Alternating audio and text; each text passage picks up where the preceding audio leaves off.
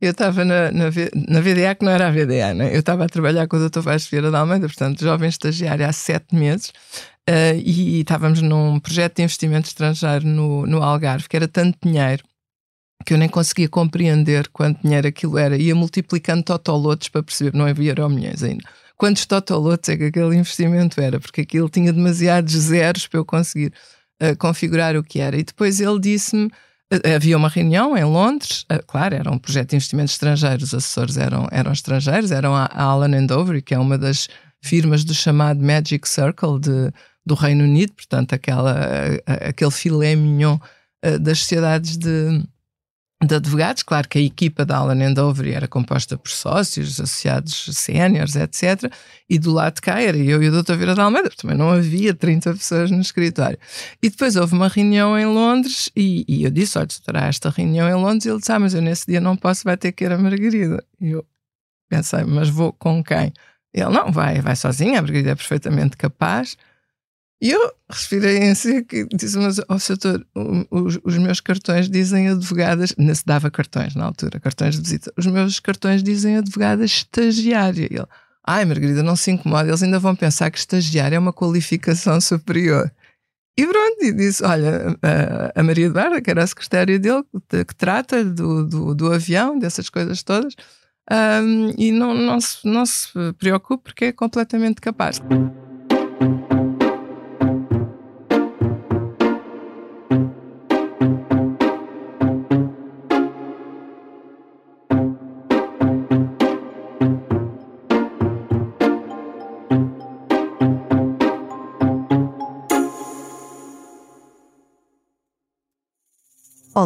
Bem-vindos à segunda temporada do podcast O Céu é o Limite, um podcast sobre carreiras e liderança, onde partilho consigo as histórias dos líderes nacionais que estão a marcar o presente e prometem mudar o futuro com as pessoas no centro da sua estratégia de gestão. Eu sou a Cátia Mateus, jornalista de Economia do Expresso, e este é o podcast O Céu é o Limite. Hoje recebo em estúdio Margarida Couto, sócia fundadora da Sociedade de Advogados Vieira de Almeida e presidente do Grace Empresas Responsáveis. Olá Margarida, bom dia, bem-vinda. Olá Cátia, obrigada pelo convite. Obrigada eu por aceitar. Licenciada em Direito e pós-graduada em Estudos Europeus pela Faculdade de Direito da Universidade Católica, Margarida Couto é sócia fundadora da Sociedade de Advogados Vieira da Almeida, onde entrou como estagiária e onde hoje é responsável pelo Programa de Pro Bono e Responsabilidade Social, pela área de Economia Social e pelo Programa Executivo Human on Boards, que visa preparar quadros femininos de empresas para integrar em órgãos de administração e fiscalização mãe de cinco, acumula com a sua atividade profissional na Vieira da Almeida outros cargos. É membro não executivo do Conselho de Administração do CTT, é CEO da Fundação Vasco Vieira da Almeida, cujo foco é a educação para a cidadania, e é também, desde 2018, presidente do Grace Empresas Responsáveis, uma associação empresarial de utilidade pública sem fins lucrativos que atua na área da responsabilidade social e da sustentabilidade.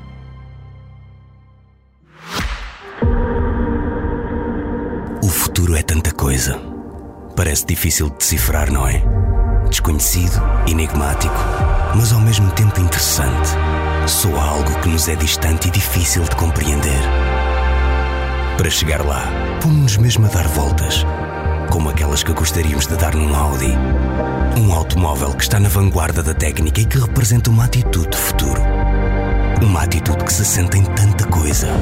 Num design de milímetros que 60 km, na sensação elétrica a cada avanço tecnológico e no som, que já não é sequer bem um som, mas que soa algo ainda mais grandioso. A futuro. O futuro. Bom, é tanta coisa. Talvez seja algo ainda maior. Mas fica difícil dizer tudo em 60 segundos. E é muito mais fácil de perceber se estiver a ouvir isto dentro de um Audi. Isto para concluir que o futuro é uma atitude. Margarida, são muito preenchidos estes dias. o que é que a move? É, já foram mais preenchidos, sinceramente. Eu até acho que estou numa fase da minha vida em que consigo. Bem, primeiro consigo fazer mais coisas em menos Sim. tempo, que é a beleza da experiência, não é? E de, e de irmos de nos irmos desenvolvendo profissionalmente. Uh, e por outro lado, não tenho uh, a pressão do trabalho do cliente, ou seja, uh, enquanto eu era advogada, eu nunca fui advogada a full time, no sentido, quer dizer, eu era advogada a full time, mas depois, na, fora de horas, uh, fazia outras coisas. Mas claro que quando nós uh, temos responsabilidades diretas com, na consultoria em geral, é uma profissão, enfim, todas as profissões são exigentes, mas a consultoria em geral, nós temos uma responsabilidade para com o cliente em que basicamente temos que estar praticamente sempre Uh, disponíveis para, para o cliente. Uh, e quando eu decidi fazer uh, este move de carreira e deixar a prática jurídica, eu acho que não posso dizer que deixei de ser advogada porque é uma pele difícil de, de despir. Mas quando deixei a, a, prática jurídica, aquela pressão do agora, a pressão do tem que ser, a pressão do é daqui a 10 minutos ou é para ontem, como os clientes dizem quando perguntamos é para quando, a resposta é clássica, é para ontem. essa pressão ao desaparecer, uh, abriu, na verdade, quase que espaço mental, mais do que tempo, porque o, o tempo, além de não ser reembolsável, né, que, que é uma pena, um, o, o, tempo não estica, é o que é. O tempo é a coisa mais democrática que existe. Todos nós nascemos com o mesmo número de horas, não conseguimos transacionar as horas que nos sobram, uh, mas mentalmente ao, ao abriu-se um espaço uh, que permitiu que tudo isso que parece imenso às pessoas, a mim me deu uma vida muito mais tranquila uh, do que aquela que eu tinha anteriormente. Portanto, é tudo, muitas vezes é uma questão de, de perspectiva. Margarida, falemos de si, desta descoberta por, por estas áreas todas que, que compõem a sua vida. Uh, a Margarida licencia-se em Direito mas houve uma hesitação inicial na, na escolha. em direito contrariado. Pronto, era isso. Porque podia perfeitamente ter sido assistente social. Era, era? o que eu queria, sim. Eu, eu era muito boa aluna, mas queria ser assistente social. Sempre acho que sempre tive este bichinho do social dentro de mim. Uh, e os meus pais entraram em pânico. Uh, a minha mãe, basicamente, quando eu disse que ia para assistente social, primeiro, quando eu disse que não ia para, para ciências, que ia para letras, isso foi no nono ano, né? ficou ofendidíssima porque, pronto, havia aquela mentalidade: se és muito boa aluna na matemática e físico-químicas, tens que ir. Tens que aproveitar. Tens que aproveitar. É? Uhum. Exato, já agora ser médica, porque quando a pessoa é muito boa aluna tem que ser médica, que é uma coisa que eu nunca, nunca percebi a, ligação. Um, mas, mas, enfim, fui para letras, foi logo uma primeira desilusão, uh, e depois, quando acabei, disse que queria ser assistente social. E aí sim, o pânico instalou-se em casa, E o meu pai, pronto, os pais com as meninas têm mais jeitinho, né? as mães entram mais à bruta. Uh, então lá veio uh, de forma muito, muito inteligente e eu estou-lhe muito agradecida por, por isso. Acho que, num certo sentido, pronto, lhe devo muito do que hoje alcancei também por me ter guiado nesse momento. E disse: uh, enfim, se tu tirares uh, o curso de assistente social, não podes fazer praticamente mais nada, até porque na altura havia aquela ideia de que o curso ditava o nosso futuro. Uh, se tirares direito, podes ser assistente social e fazer muitas outras coisas. E, by the way, não dás um enorme desgosto à família. que também é uma coisa que nós tendemos a considerar. Um, e, e, pronto, e assim foi. Eu fui, eu fui para Direito muito contrariada, não gostei nada do curso, não gostei nada da faculdade. Porque ainda para mais é um curso pesadíssimo é um curso em termos teóricos. Sim, sim. É ou, ou, a pessoa gosta sim. muito, que não era, não era manifestamente o meu caso. Ou dificilmente se Ou dificilmente se revê muito naquilo. Mas pronto, se era para tirar, era para tirar. Eu, eu sou muito assim, se é para fazer, é para fazer. Eu, eu, eu sou a pessoa que não foi preencher a vaga em direito. Pronto. fez bem, fez bem. Eu não deixei, não deixei, não, eles é que escolheram, mas eu consegui que nenhum dos meus filhos fosse para direito. Portanto, apesar de tudo, acho que não fiz um mau trabalho. Margarida, o que é que quando, quando termina a sua formação um, contrariada, uh, acaba por, por entrar como, como estagiária na, na Vieira da Almeida. Foi a sua primeira experiência eh, profissional. E única. E única, porque eh, não trabalhou nunca para outro empregador. Nunca. Exatamente. Como é que se dá esta entrada na Vieira da Almeida? Eu sei que também tem uma história uh, caricata em relação a isso, não é? Bom, eu, enfim, já que ia para Direito sabia que tinha que estagiar, porque era para fazer uhum. tudo direitinho. Um, e um, o pai de, de, da minha melhor amiga era o Vitor Alves, o capitão de Abril que era muito amigo do Vasco Vieira da Almeida e contava-me histórias inenarráveis de coragem e de cidadania e de impulso, e, enfim, contava-me histórias do Vasco Vieira da Almeida absolutamente uh, delirantes. Então eu pensei, bem, já que tenho, já que me obrigaram a fazer direito e já que vou ter que fazer um estágio, então quero fazer estágio com, com o Vasco Vieira da Almeida, que eu não conhecia de parte nenhuma, nunca tinha visto. E o Vitor Alves sempre alimentou, ou pelo menos não me disse que não era garantido. E, e portanto alimentou esta convicção, tanto que eu, desde o quarto, quinto ano, que dizia: não, eu vou estagiar com o Vasco Vieira da Almeida. Pelos vistos, ele nem desconfiava que eu, que eu tinha essa, essa ideia. Um, e, e pronto, e assim foi. Quando eu acabei o, o curso, o, o Vitor Alves pediu ao Vasco para pronto, me entrevistar. E aí o Dr. Vasco Cera de Almeida diz-me: Não, fabuloso, fantástico, tudo maravilha, temos só um pequeno problema, é que eu não estou a precisar de nenhum estagiário. Tipo que não é propriamente aquela coisa enfim, que eu estava à espera e eu disse, então temos um problema, porque eu desde o segundo ano que acho Acho não, tenho a certeza que venho estagiar consigo. Eu tenho que estagiar consigo. Tipo, como é que nós vamos resolver isto? E ele, uh, pronto, que sempre foi uma pessoa muito inteligente, mas cá está muito comprometida com os seus compromissos, disse-me, estávamos no início de dezembro, disse-me: Olha, se a Margarida me trouxer até ao final do mês um trabalho sobre marché public, que é contratação pública, em francês, uh, eu, pronto, então nesse caso, eu, eu, eu o estágio é seu. O estágio é seu. E eu, ok, e ele pensou: nunca mais vou ver esta miúda na vida. e depois eu apareci-lhe com, com, com, o trabalho e ele teve que, teve que honrar o, o seu, compromisso. O e acho que nenhum dos, dois, nenhum dos dois se arrependeu. Margarida, o que é que recorda desses primeiros anos de, de carreira como, como jovem aventura, advogada? Uma aventura inacreditável. Foi muito marcado pelo tempo que se vivia, não é? Tínhamos entrado na União Europeia há dois ou três anos, há dois anos, quando, quando eu entrei como, como estagiária. Uh, o escritório tinha uma característica absolutamente única, porque era o Dr. Vasco Vieira da Almeida e depois dois ou três miúdos. Miúdos, eu tinha 22, 23 anos, não é? Uh, o, o investimento estrangeiro criava oportunidades de desenvolvimento profissional absolutamente inalcançáveis hoje para estagiários de 22, 23 anos. Uh, e, e, depois deu-se a sorte que se criou ali uma grande amizade daqueles três ou quatro. Começámos por ser dois, depois três, depois quatro, Sim. que foram os fundadores da, da Vieira da Almeida. Um, um sentimento de. Não lhe sei explicar. Um misto de aventura, de união, de não há impossíveis. Uh, de, a juventude tem essa vantagem, né? A juventude dá-nos uma capacidade de acreditar uh, e de não ter medo. Nós não tínhamos medo. Uh, não tínhamos medo de nada. Eu hoje olho para trás e penso, mas que bando de irresponsáveis. mas de facto, não tínhamos medo e tínhamos imensa confiança uns nos outros é. e, e, e, tudo era uma descoberta e tudo era a primeira vez que se fazia. Hum. Tudo.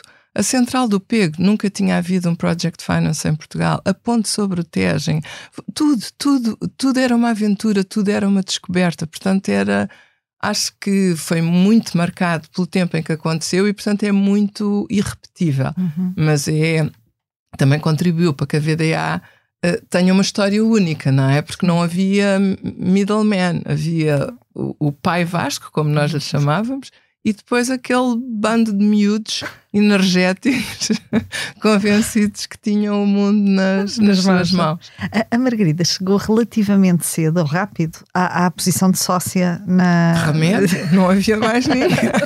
Adorava dizer que foi super mérito e, portanto, aos 32 anos, não, mas teve novíssima, era sócio. Era o que havia. Mas teve eh, seguramente uh, um Sim, conjunto não, não, de competências que validaram. Que estavam é? na VDA. Exato.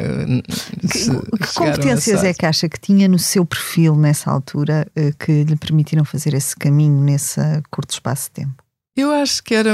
Primeiro, eu, eu, eu tenho um, um, um, um perfil social, nisso tive, tive sorte, ou seja, este meu lado de cidadania, do, do uhum. bichinho social, etc., foi algo que sempre cativou imenso o Dr. Vasco Vieira da Almeida, porque ele eh, revia-se muito nisso e, e, e talvez daqueles uh, fundadores eu era quem tinha esse bichinho mais ativo e, portanto, houve ali, eh, enfim, eu era um bocadinho o enfant gâté uh, dele. E, portanto, acho que isso terá pesado, terá pesado na altura. Era também a única menina, vá, rapariga, jovem.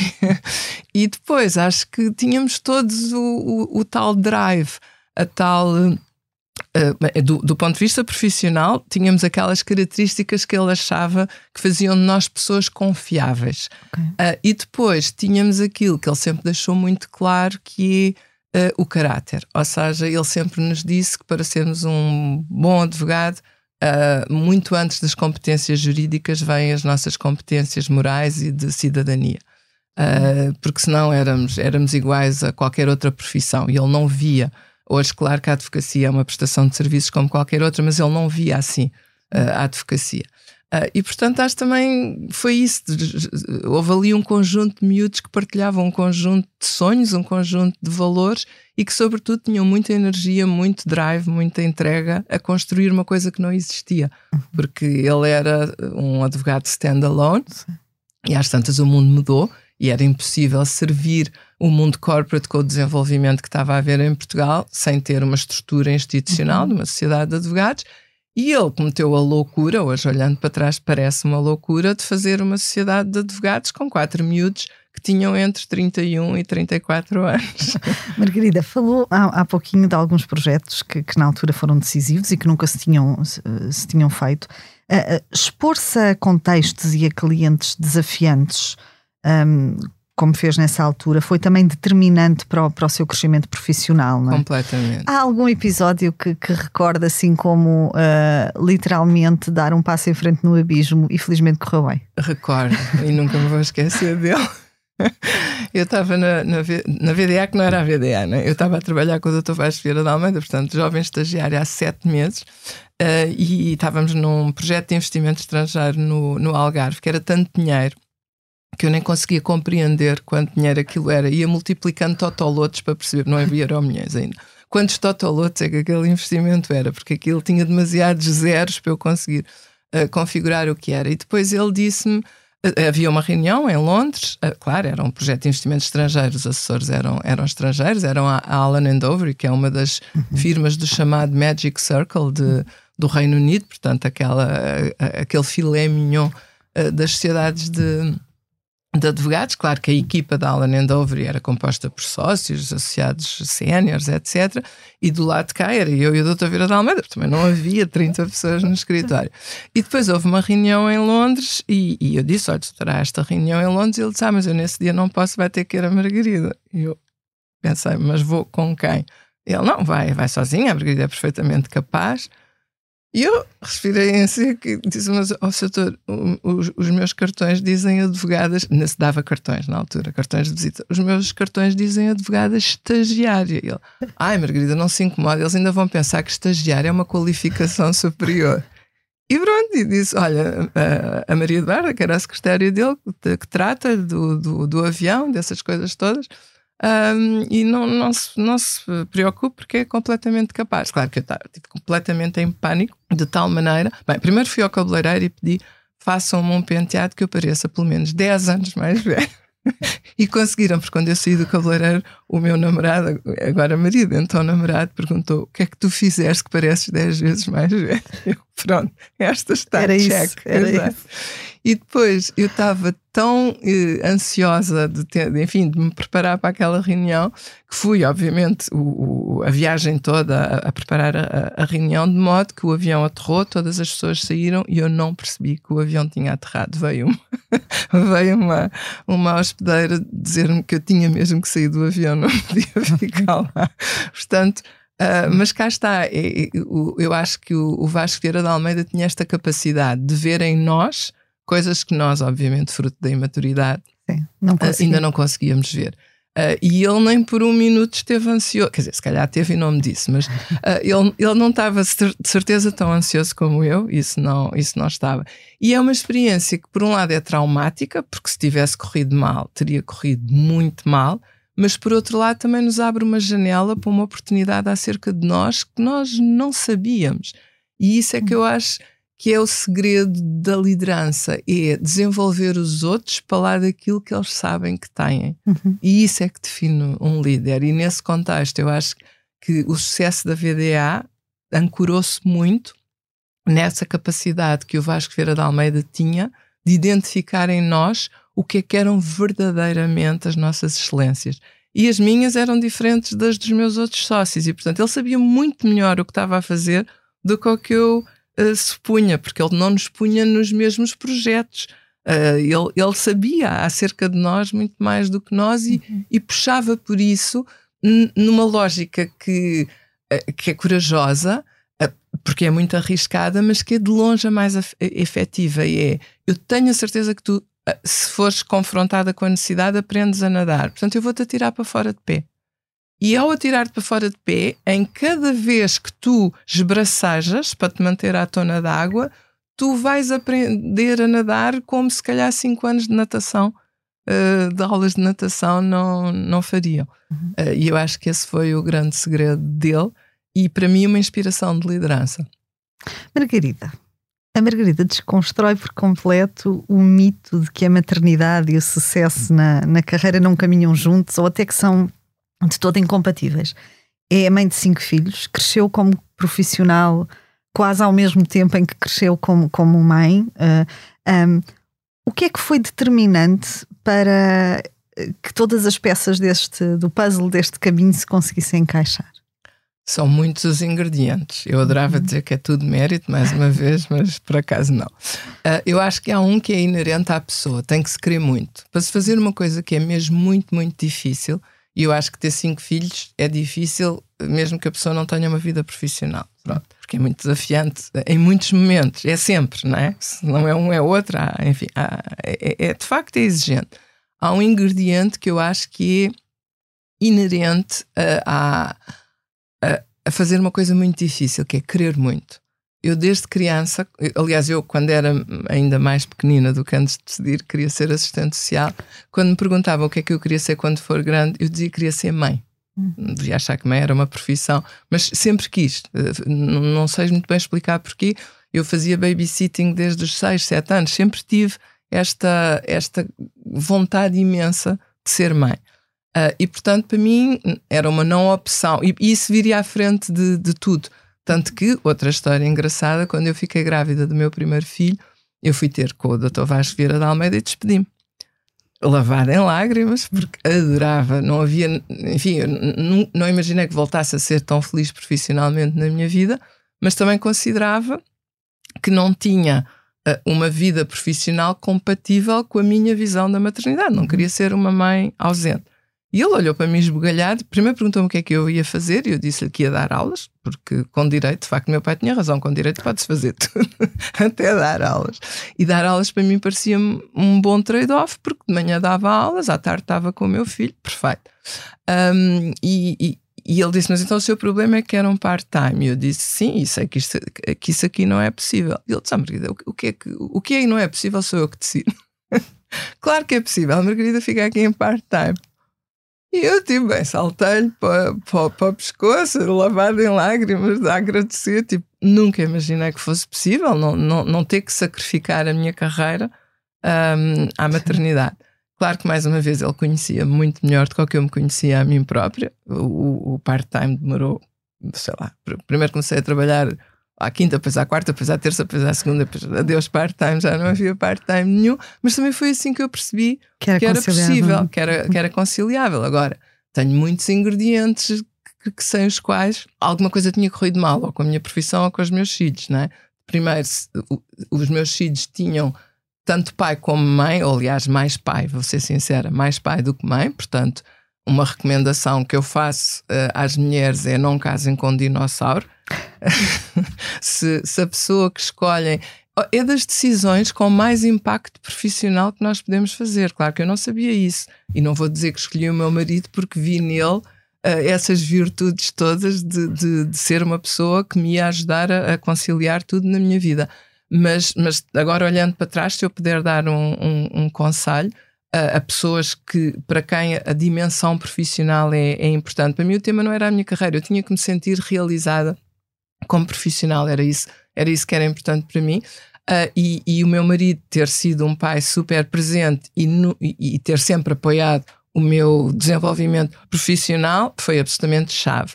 Uh, e depois, felizmente, nós vivemos num contexto que é muito diferente do, do, da maior parte dos países europeus. Nós ainda temos, como há pouco antes da gravação falávamos, uh, o Instituto do, dos Avós.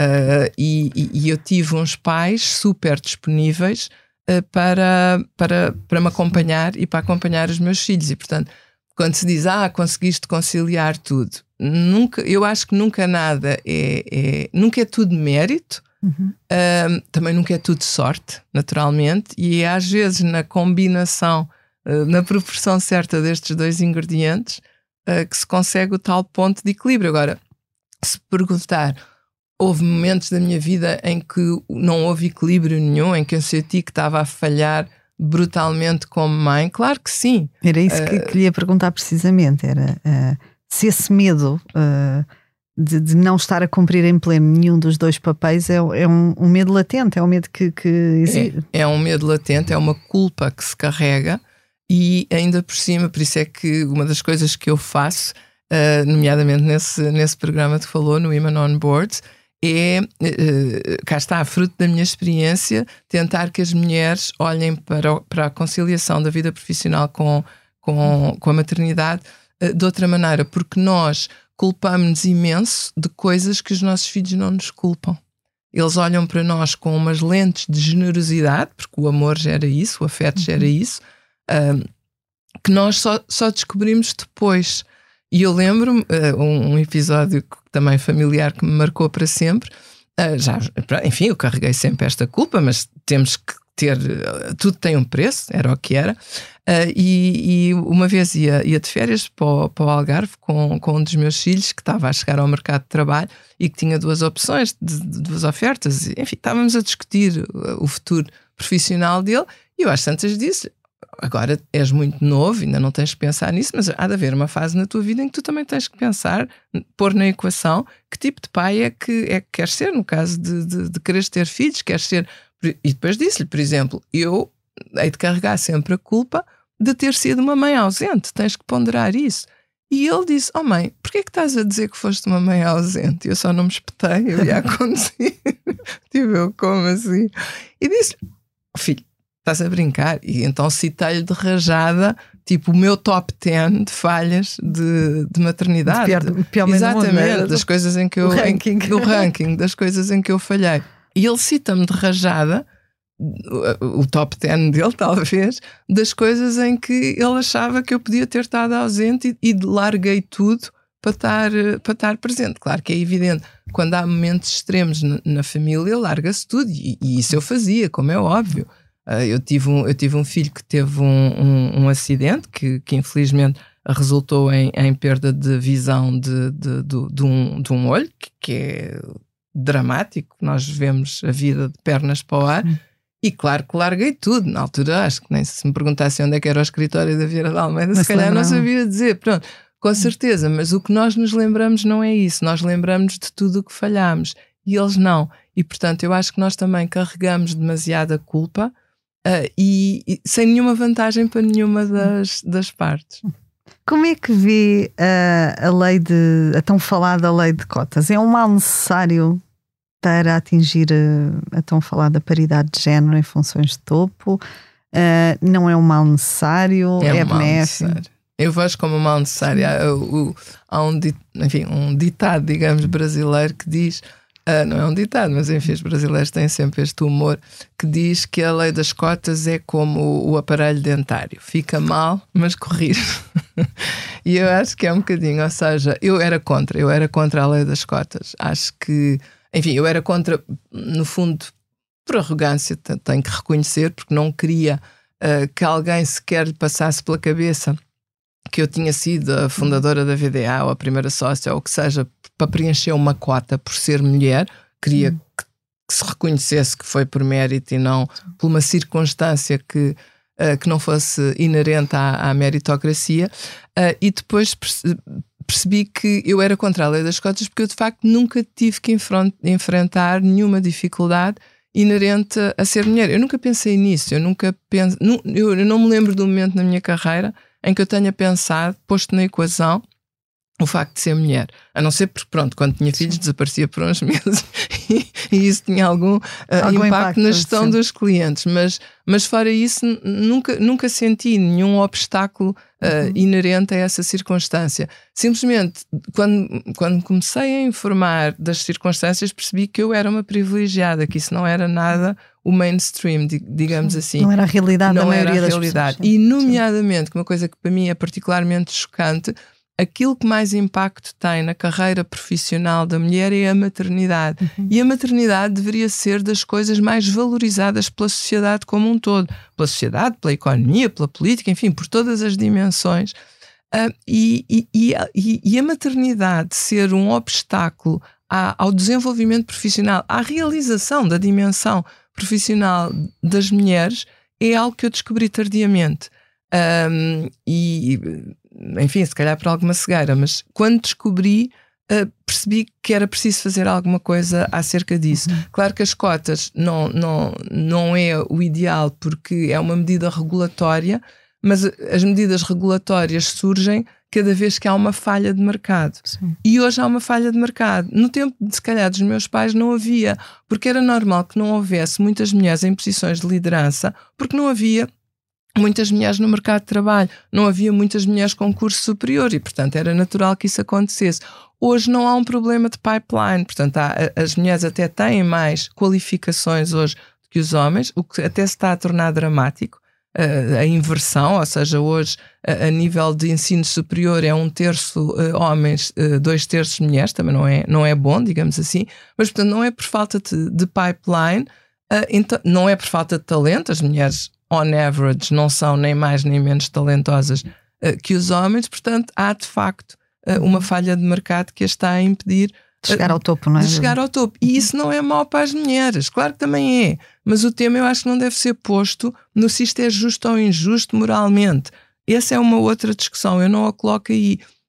Eu acho que isso é mau para a economia, porque é um, um desperdício de talento, de dinheiro, de investimento, porque as famílias inv- investem. Hoje ninguém diz o meu filho vai para a, esco- para a universidade porque é menino, mas a minha filha vai, não vai porque é menina. Portanto, as famílias investem muito na educação das mulheres, as empresas também, nenhuma empresa decente diz: não, não, a formação é para homens porque as mulheres depois desistem da carreira. Portanto, investem imenso na formação e no desenvolvimento dos seus quadros femininos.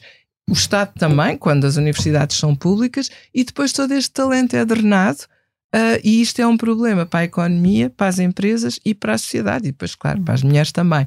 Mas nem é tanto isso, eu acho que o foco não deve ser posto no se é justo ou, ou se é injusto. Isto é profundamente ineficiente do ponto de vista do retorno para a sociedade. Como é que nós poderíamos, ou o que é, o que, é que deveria ser feito eh, para que os progressos nesta matéria, há alguns progressos, portanto, apesar de tudo, esta lei tem introduzido algumas mudanças eh, benéficas a uma velocidade Poucas. muito exato, é isso, uma velocidade muito inferior de- do que seria desejável. Como e é que com nós batota, e com batota. Sim, porque, muitas são funções não executivas, Isso, exato. eu, eu com própria, poder de decisão eu, muitíssimo eu limitado. própria, que Sim. sou, e não tenho nenhuma vergonha em reconhecer, acabei por ser beneficiária da, da lei das, das cotas, uh, quer no CTT e agora a partir de janeiro também um, sou administradora uh, não executiva da Luz Saúde. Sim. Eu não tenho nenhuma uh, quase que dúvida que se não fosse a lei das cotas, não tinham ido procurar fora dos sítios do costume e neste caso Sim. tiveram que ir procurar fora dos sítios do costume e tinham que ser mulheres para cumprir a, a, a lei das cotas. É o que é. Uh, simplesmente, uh, obviamente que ainda estamos na fase em que as empresas se sentem mais confortáveis em preencher as cotas com lugares não executivos do que uh, com lugares executivos, quando isso não tem imenso sentido, digamos Sim. assim, até porque muitas vezes, ou seja, para se ocupar um lugar não executivo, até é preciso ser-se mais experiente e mais sénior do que para ocupar um lugar executivo, porque os lugares não, os administradores não executivos são supostos supervisionar os executivos. Portanto, há aqui até, enfim, Sim. uma certa contradição. Mas sim, as empresas ainda estão na fase em que sentem que têm que fazer um bocadinho de batota e preencher com os lugares uh, não executivos, mas isto é um caminho, é um caminho que se faz caminhando, e se nós olharmos para os países que têm a lei das cotas há mais anos, nós vemos que foi assim também lá e corrigiu. Uh, é o tal aparelho dentário. Ou seja, estamos é a fazer feio. o nosso caminho Isso, é à velocidade mas a que. Uhum. a, a, a, que conseguimos. Mas apesar de tudo, não tenho uma dúvida que uh, isto fez destapar uhum. uma quantidade grande de mulheres que elas existem, elas estavam lá e elas nunca o holofote teria caído sobre elas se não fosse esta lei. Portanto, mal ou bem, esta lei trouxe para a luz do dia profissionais femininas altamente competentes que pelas circunstâncias normais não da seriam... vida não seriam trazidas para cima da mesa, digamos assim. Já que falamos de igualdade, os primeiros 30 anos da sua carreira são quase exclusivamente dedicados ao, ao exercício da advocacia, ao direito no, no mundo corporate, como falava há pouquinho, um, sem nunca abandonar esta vocação social que sempre teve e que, e que, como referias, esteve sempre latente e sempre lá esteve. Na Vieira da Almeida ajudou a criar o programa Pro Bono, que hoje uh, lidera, numa altura em que não havia quase tradição de garantir apoio jurídico gratuito a quem não podia pagar, não é? Quem não, não tinha uh, posses para isso. Criou também o programa Women on Boards para apoiar a formação de mulheres em cargos de liderança. Em que momento da sua vida, Margarida, é que a responsabilidade social se torna o seu campo de atuação principal e o direito passa vá para segundo plano? Não há, é um processo, não é um evento. Uhum. Uh, eu consegui, muito fruto destas circunstâncias específicas que falei e da visão, não, não apenas da vida, mas da visão da advocacia uh, que o Vasco Vieira da Almeida tinha, e portanto o facto de eu ter crescido profissionalmente com este mantra de uhum. que um advogado, antes de ser um bom advogado, tem que ser um bom cidadão, com tudo o que isto implicava na cabeça dele ser um bom cidadão, e isso criou também um espaço muito confortável uh, para lançar o, o, programa Pro Bono. E eu só, vou ser sincero, só me ocorreu lançar o programa Pro Bono porque nós trabalhávamos muito, como, como trabalhávamos muito com investimento estrangeiro, trabalhávamos muito com firmas anglo-saxónicas. E eu fui-me apercebendo que nas firmas anglo-saxónicas o, o, o, enfim, o, a, a, era impossível não existir um programa pro bono. Nem Sim. se imaginava poder, era quase fazia parte da licença para operar. Uh, eu, não, eu, não, eu não posso uh, ser tão bem sucedido na, na advocacia, é a visão dos, ingle, de, enfim, dos países anglo-saxónicos. Se uma firma é super bem sucedida na prestação do acesso à justiça, não pode não fazer give back à sociedade e uh, tentar colmatar necessidades de quem não não têm esse acesso por, por falta de condições, nomeadamente financeiras. Uh, e em Portugal isso não era nada normal, nada usual, digamos. Uh, e, e, e, portanto, essa foi a minha primeira, o meu primeiro confronto. É porque é que isto lá fora é tão óbvio e aqui uhum. é tão difícil. E cá está, fruto desta mentalidade que nós tínhamos de que fazer coisas que nunca foram feitas, fazer coisas difíceis, isso para nós não é bem, não pode ser que era pão com manteiga, mas era tipo, sim, that's the way we do things around here. Tipo. e então uh, comecei a ficar cada vez mais fascinada com o impacto que estes programas pro bono das firmas estrangeiras com que eu trabalhava tinha e, e, e propus internamente uh, fazermos isso na, na, na, VDA e claro que a ideia foi super bem acolhida, tive zero dificuldade em eh, ter o, o engagement, digamos assim, da, da organização. Sim. E depois começou-se a perceber que aquilo até acabava por ser, eh, no fundo, indiretamente benéfico para também para a VDA, porque dava um sentimento de propósito e de realização um, do, do, do, nosso lado social uhum. no nosso tempo de trabalho. Portanto, os advogados valorizavam muitíssimo uhum. poder dedicar parte do seu tempo de trabalho, não era não era extra hours, era fazia parte do seu tempo de trabalho, poderem ajudar, eh, enfim, instituições sem fins lucrativos, etc., a atingirem os seus uh, objetivos. Portanto, eu acho que acabou por ser algo que nós fizemos numa lógica de give back, mas que também foi muito bom para, para a cultura da, uhum. da, da VDA. Como é, que, como é que avalia o desempenho das empresas nacionais em matéria de, de sustentabilidade, no que toca às suas políticas de governança ambiental, social, corporativa? Ui. um, avalio melhor que antes. Uh, é um, enfim, há uns campeões, uh, felizmente, e isso é bom porque inspiram os outros à ação e provam que, que é possível em Portugal. Uh, mas depois é um, é um. Eu acho que nós temos um ecossistema empresarial a muitas velocidades, não é a duas. nem a 3, nem a 4, é, é a muitas velocidades. Um, e, e, e, claro que uh, as características do nosso ecossistema se calhar não são tão propícias a que as uhum. empresas se consigam focar na sustentabilidade, porque a sustentabilidade é essencialmente um tema de longo prazo, uhum. é um tema do futuro, trata-se de estar cá no futuro, conseguir estar cá no futuro, e as empresas, por N razões uh, que todos conhecemos, são muito pressionadas a gerir o presente. O futuro é o amanhã, é o mês que vem, é a tesouraria para pagar, é o uh, consigo ou não contratar mais uma pessoa, ou seja, vivem muito colados prazo, é? ao presente e, e, e não, isto não cria condições para que o presente negocie bem com o futuro. Uh, e, e, portanto, eu não, eu, eu, eu, não sou.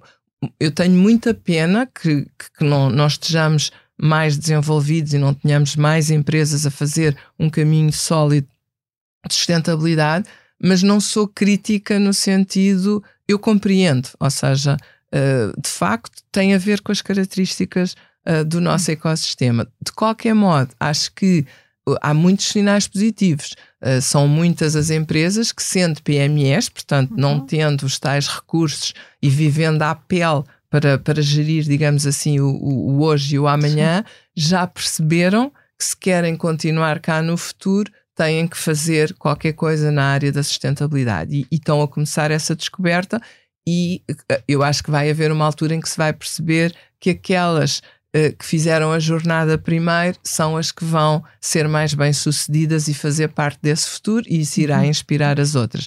Mas sim, é um caminho, temos muito, muito a percorrer. Margarida, tem, têm sido aprovadas uh, inúmeras leis uh, nos últimos anos nestas, nestas matérias e alguns líderes têm sinalizado a dificuldade que alguns países têm em termos práticos de, de acompanhar estas, chamemos avalanches uh, legislativas, assim, não é? Subscreve esta dificuldade? Acha que seria possível fazer este caminho de uma outra forma um, diferente, vá, melhor? É, sim e não. Ou seja, eh, eu, contrariamente, eu ouço muita crítica que isto agora está-se a tornar relevante para as pessoas porque se tornou obrigatório por via legislativa. Okay. Uhum. Eu acho que é ao contrário. Isto tornou-se obrigatório para, por via legislativa porque é demasiado relevante para ser opcional. Okay. Portanto, eu vejo, vejo a coisa um bocadinho uh, ao contrário. E, portanto, nesse sentido, é evidente que o facto de a Europa, porque a Europa, apesar de tudo, está muito à frente uh, em relação a qualquer outro continente nessa avalanche, digamos assim. Portanto, o facto da Europa, contrariamente a qualquer outro continente, ter decidido que o reporte de tudo o que eu faço na área da sustentabilidade é obrigatório, é evidente que criou condições para acelerar a jornada. E, mas, mas também, visto de outro ponto de vista, as empresas que só fizerem o, caminho, porque é obrigatório, que o tornarem num exercício de compliance, não ganham okay. nada, ou ganham muito, enfim, ganham alguma coisa porque não têm coimas e enfim, ganham. ser compliant é sempre melhor do que não ser. Do que não ser, ainda mais sendo eu advogada, não, não posso dizer outra coisa. Mas não ganham muito neste, neste, neste jogo de conquistar uh, o, o futuro. Sim. Agora, dito isto, se poderemos talvez estar a, se calhar a avalanche podia ser mais doseada. O que eu sinto e claro que isto não é igual em países que, que, que, têm uma economia mais desenvolvida, mas o que eu sinto, pelo menos em Portugal, é que é muito difícil as empresas digerirem uh, esta avalanche. É muita, é muita coisa ao mesmo tempo com, com calendários demasiado apertados. E isso pode ser perigoso porque pode levar à exaustão e à desistência, uhum. ao atirar a toalha ao chão, ao então agora que eu estava finalmente a conseguir fazer isto, já me estão a pedir que faça aquilo e aquilo outro e amanhã e depois da manhã e às tantas pode haver um sentimento de, de uhum. assim não assim não consigo então não vale a pena uhum. um, e, e, e, sim acho que aí uh, não sei se estamos no ponto de equilíbrio talvez estejamos um e, e as empresas têm-se queixado muito disso, ao ponto que a Comissão Europeia, apesar de tudo, um, ainda agora reviu alguns calendários, etc. Ou seja, a Comissão Europeia tem estado sensível, sensível mas uh, a, tensão, a tensão ainda, ainda é grande entre aquilo que é preciso fazer e a capacidade para o fazer, porque as empresas não podem parar para ir tratar de todos os megatemas de sustentabilidade com um calendário para depois da manhã. Isso não é, não é fisicamente possível. É preciso compreender como é que as empresas funcionam e perceber que uma multinacional não funciona como uma PME, tem outros meios. Portanto, se calhar, por exemplo, a Europa só ter dado um ano de decalagem entre empresas cotadas e grandes empresas para fazer o reporte de sustentabilidade, a mim, pessoalmente, parece-me pouco. Uh, acho que aquilo que separa uma empresa cotada de uma grande empresa não cotada é muito mais do que um ano. São vários anos de habituação a reporte. É outro reporte, eu sei, mas criou as infraestruturas, criou o mindset, criou o background e, portanto, dizer a uma empresa que nunca teve que reportar, que agora, tem agora que tens que fazer tudo e com um grau de exigência que não tem nada a ver com o do passado, hum, vamos ver como é que corre.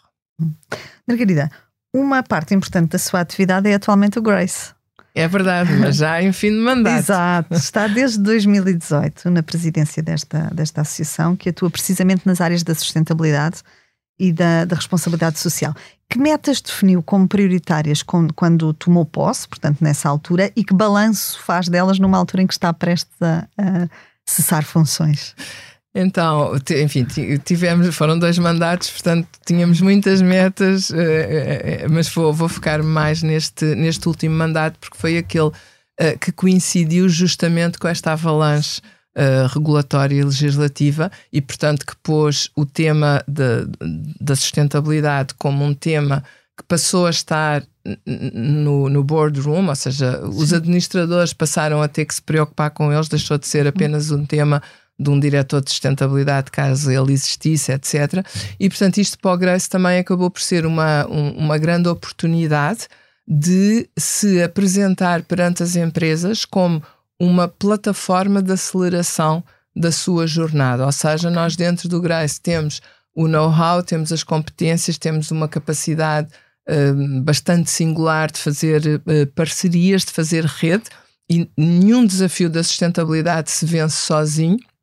E, portanto, o grande desafio do, do Grace foi, por um lado, crescer, porque é uhum. evidente que uma plataforma, uma associação é tão mais relevante uh, quanto o número de entidades relevantes que representar, e, portanto, focámos-nos muito em, em crescer e, e, e, crescemos muito. Neste momento, o Grace tem mais de 300 associados, o que faz de nós uma associação muito grande em termos comparativos, ou seja, não, não há muitos países em que haja tanta representatividade numa organização uh, de, de, sustentabilidade uh, e, portanto, colocar o tema na agenda das empresas e sermos um acelerador de, de jornada. Uh, é talvez o nosso maior objetivo, que é um objetivo que nunca está cumprido, uh, mas claro que sentimos que estamos mais próximos do que, do que há seis anos, claramente. Cresçamos assim uh, ao, seu, ao seu caminho. pedras nesse caminho houve de certeza, Ui, não é? Como, não, diria, nem... como diria, já, acho que é Fernando Pessoa, faria, conseguia já fazer um castelo, um castelo. com ela. Qual foi o momento mais difícil da sua carreira, Margarida? O momento mais difícil da minha carreira. Ui, houve tantos momentos mais difíceis na minha carreira. Eu acho que o momento mais difícil da minha carreira, estranhamente, foi quando eu uh, percebi que já não queria mais essa carreira. Uh, uhum. E esse momento foi em 2014. O meu, o meu principal cliente na altura era a Portugal Telecom. Uh, e em 2014 aconteceu tudo aquilo que nós sabemos Sim. que aconteceu. Uh, e para mim foi um, foi um tirar de chão, uma sensação de, de vazio, de cair num buraco negro, de, de, sentir que tudo aquilo que eu pensava que tinha feito super relevante, se calhar até tinha sido instrumental um, a temas de má governance. Eu sempre fui muito focada nos temas da ética e da uhum. governance. Uhum. Uh, e de repente foi, enfim, foi um soco no estômago em toda a gente. Questionou uh, o seu, seu papel, a sua. Tanto sua questionei que abandonei a advocacia. Sim, sim. questionei tanto, tanto quanto se consegue questionar. Mais uma vez, não foi um evento, foi um processo, não é? Foi, foi muito difícil. Uh, foi, foi muito difícil viver, sequer perceber o que é que eu estava a sentir e o que é que me estava a acontecer, mas, mas de repente percebi que tinha perdido aquilo que era o, uh, a ignição uh, que me fazia ser desde logo boa advogada que era um sentimento de propósito, um sentimento de isto que eu estou a fazer vale a pena. E quando eu perdi isso, eu comecei, comecei a sentir que tudo aquilo que me fazia ter energia, que me fazia mexer, que me fazia querer fazer uh, outras coisas, ia definhando, definhando, definhando, ao ponto de que, claro, mais uma vez, não é um evento, é um processo, uh, ao ponto de que percebi que uh, o, o caminho já não era por ali e que eu. E depois percebi outra coisa, mas cá está, mais uma vez, acho que vou às minhas origens de descobrir capacidades que eu não sabia que tinha. Uh, porque fui treinada assim uh, uhum. desde o início, que é ok, se o caminho já não é por aqui, então qual é o caminho? Porque obviamente nunca me passou pela cabeça reformar-me no sentido clássico da, da reforma, nem, nem, tinha, nem tinha, nem tenho uh, idade para isso. Aliás, eu acho que a reforma não é um tema de idade, mas enfim. Uh, e, e, portanto, descobrir o que é que eu o que é que eu posso fazer, que atividades é que eu posso fazer para recuperar um sentimento de propósito e como é que eu posso pôr isso ao serviço dos outros. Uhum. Uh, porque ao fim de 30 anos de experiência, nós podemos dar-nos ao luxo uh, de, de, escolher algo que não tem uh, tanto reflexo imediato em nós, porque já, já não temos nada a provar, uh, já estamos também financeiramente noutro patamar da nossa vida, os nossos filhos já estão criados, portanto, podemos fazer de facto um shift em que podemos ter duas carreiras dentro de uma única vida. Uhum. E esta descoberta de que é possível continuar a a fazer coisas que me entusiasmam, porque isso é importante. Eu alimento muito da minha energia, portanto, eu tenho uhum. que estar entusiasmada com as coisas que eu estou a fazer e sentir que isso até tem mais impacto uh, nos outros do que aquilo que eu fazia de antes, que eu descobri que tinha muito uhum. menos impacto com o que eu pensava. Um, foi mais uma vez um, um abrir de uma janela nova para um mundo que eu não tenho.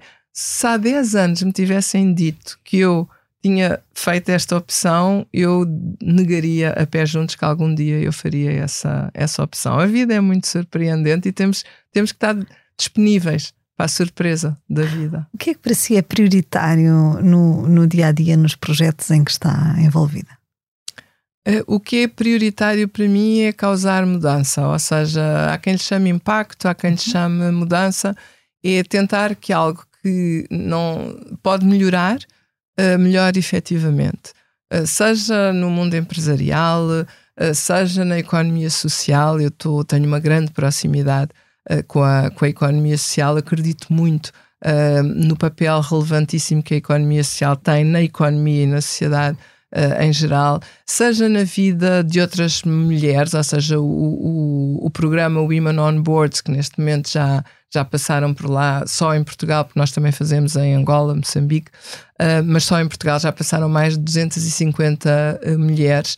estar disponível para, para, para conversar, para orientar, para uh, desmistificar algumas ideias que nós aos 40 anos tomamos como certas, mas que esta experiência de ter quase 60 anos, com muitos de profissão muito intensa, um, sinto que posso de facto ter, causar mais mudança, no sentido de ter mais impacto. Como é que se define enquanto líder, Margarida? Eu acho que nenhum líder é bom a definir-se a si próprio. Eu acho que as únicas pessoas qualificadas para definir um líder são as pessoas lideradas por esse, por esse líder. Uh, eu tento, na medida do, do possível, uh, replicar aquilo que aprendi. Eu acho que a, a principal função de um líder é uh, descobrir o potencial dos outros e ajudar a desenvolver esse potencial, começando pelos fazer acreditar nesse potencial. Porque eu sempre fui uma pessoa muito confiante e, portanto, se o Dr. Vasco Vieira de Almeida me dizia tu tens esta capacidade, eu nem desconfiava, dizia claro que sim. Se ele diz, é porque é verdade. E claro que nem todas as pessoas são tão confiantes. E, portanto, eu, eu tenho pessoas nas minhas equipas em que eu sinto um bocadinho uh, que descobri antes deles que eles são capazes, mas eles metem um bocadinho os pés, arrastam os pés no chão dizem: Não, ainda não estou preparado, ainda não estou preparado. Eu, estás, estás, pum, e atiro, e atiro para a piscina. Uh, gosto muito de fazer isto. Nem todas as pessoas adoram este estilo. Uh, as pessoas mais, que não são tão seguras e, e, nós também demoramos na vida a adquirir segurança, uh, se calhar não gostam tanto deste estilo. E às vezes também uh, este, este estilo de liderança é um estilo que, quando erra, é mau para o líder, mas é mau para a pessoa, porque atirar para dentro da água uma pessoa que vai mesmo ao fundo não é, não é grande ideia. Mas, mas sim, eu acho que o, o que eu tento, não, eu não sei se eu sou bem sucedida nisso, mas o que eu tento é, é desenvolver os outros. Acho que é o único bom serviço que um líder pode prestar. O que é que inspira, Margarida? Ai, inspira-me tantas coisas. Inspira-me a minha família, inspira-me todos os dias os meus filhos, uh, inspira-me. Ai, eu, eu deixo-me inspirar por tanta coisa. É, inspira-me ver o mar, inspira-me. Há muita coisa que me. Inspira-me, sobretudo, sentir que sou capaz de melhorar qualquer coisa. Qualquer coisa que se possa melhorar uh, e saber que há tantas ferramentas que nós podemos deitar mão uh, e não deitamos. E que às vezes é só uma conversa, é só um telefonema, é só uma pequena atitude. Uh, eu sou muito fácil de inspirar. Obrigada, Margarida. Fechamos assim o episódio de hoje do Céu é o Limite, que contou com a edição em sonoplastia a cargo de Salomé Rita. Tivemos connosco Margarida Couto, sócia fundadora da Vieira da Almeida e presidente da Grace. Obrigada, foi um prazer tê-la em estúdio. Obrigada. Quanto a nós, marco o encontro consigo daqui a uma semana. Até lá, fique bem, já sabe, o Céu é o Limite.